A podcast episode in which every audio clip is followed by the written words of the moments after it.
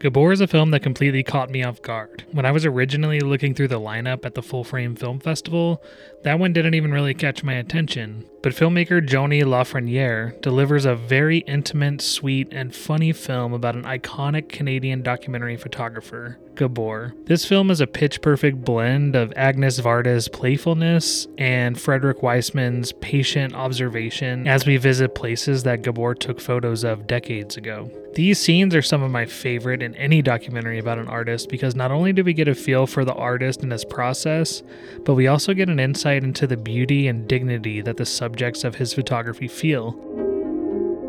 He seems to just love the people, the architecture, and the places that he photographs. He loves his work and is constantly taking photos throughout the film. Gabor is a very special film. It felt like a hug from a friend, which is exactly the film that I needed. Today I'm joined with my coworker Courtney Bierman to discuss the film. What were your thoughts about the film Gabor? I liked Gabor a lot. Um, I tend to like uh, documentaries that are about artists who are alive. Um, I, especially in the first half hour or so of Gabor, I was thinking a lot about Agnes Varda and Faces Places, and I think just like on a on a surface level, there there it's that's an easy comparison.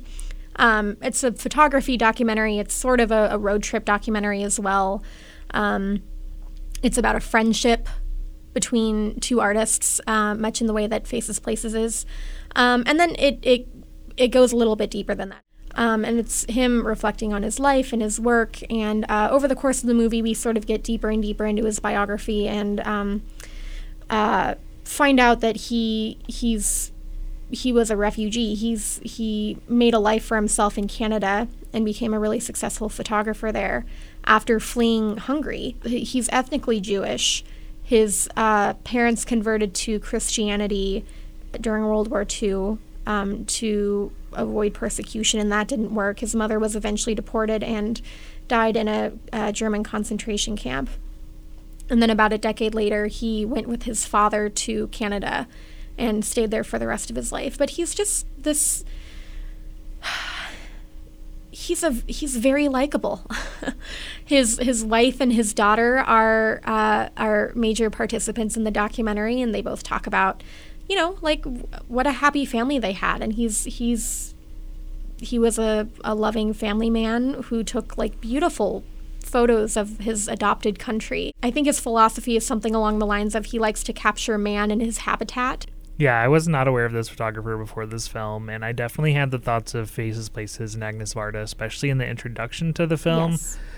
But it ended up being a very different film because the filmmaker is in it a little bit but she doesn't talk a whole lot.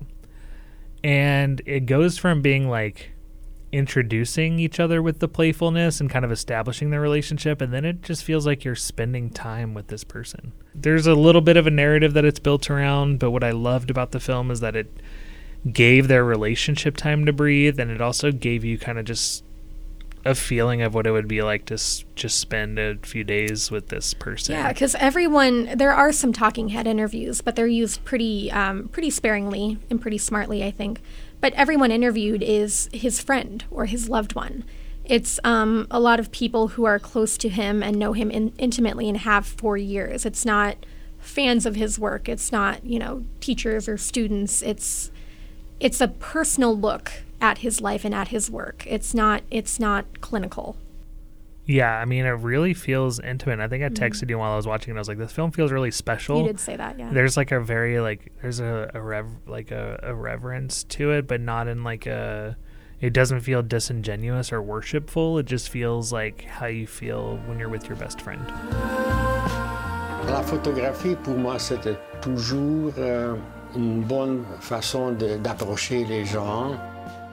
La caméra était un prétexte euh, parce que moi j'aime beaucoup les gens.